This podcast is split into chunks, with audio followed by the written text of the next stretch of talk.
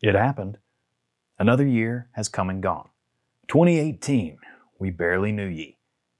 Now that another year is here, it's time to shake off the holidays and get back to work. And if you're in the market for new drivers, which if you're a fleet, you are, January could be one of the best times for you to hire drivers all year.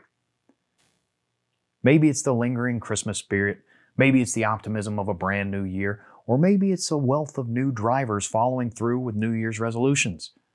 Or maybe it has something to do with more and more drivers looking for work this time of year. How do I know that? Well, the data doesn't lie. The number of searches for truck driving jobs, jobs for truckers, and other search queries related to truck driving all spike from November to January every year. What does the data say about hiring drivers in January? Not only are more people looking for truck jobs in January, but the cost to fleets is lower than most any other time of the year, meaning there are more truckers looking for jobs and it costs you less to hire them. Lead volumes go up and prices go down. What does all this mean for you? Think about it like this.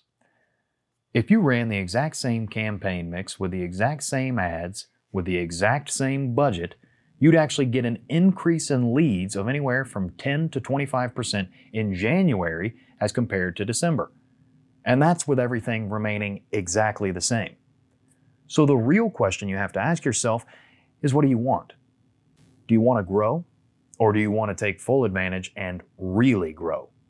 Remember, your leads could jump as much as 25% without doing anything different. Being aggressive could skyrocket those figures. Don't wait to get the drivers you need.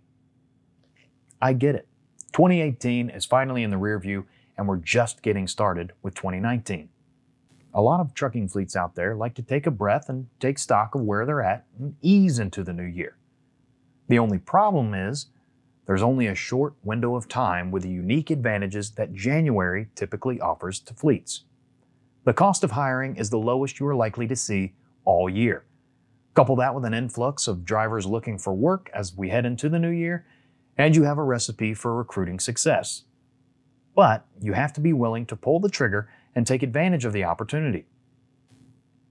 Don't drag your feet or skimp and remain stagnant when it comes to spending money on lead gen or advertising for drivers, especially during a time when you could really benefit from going all in.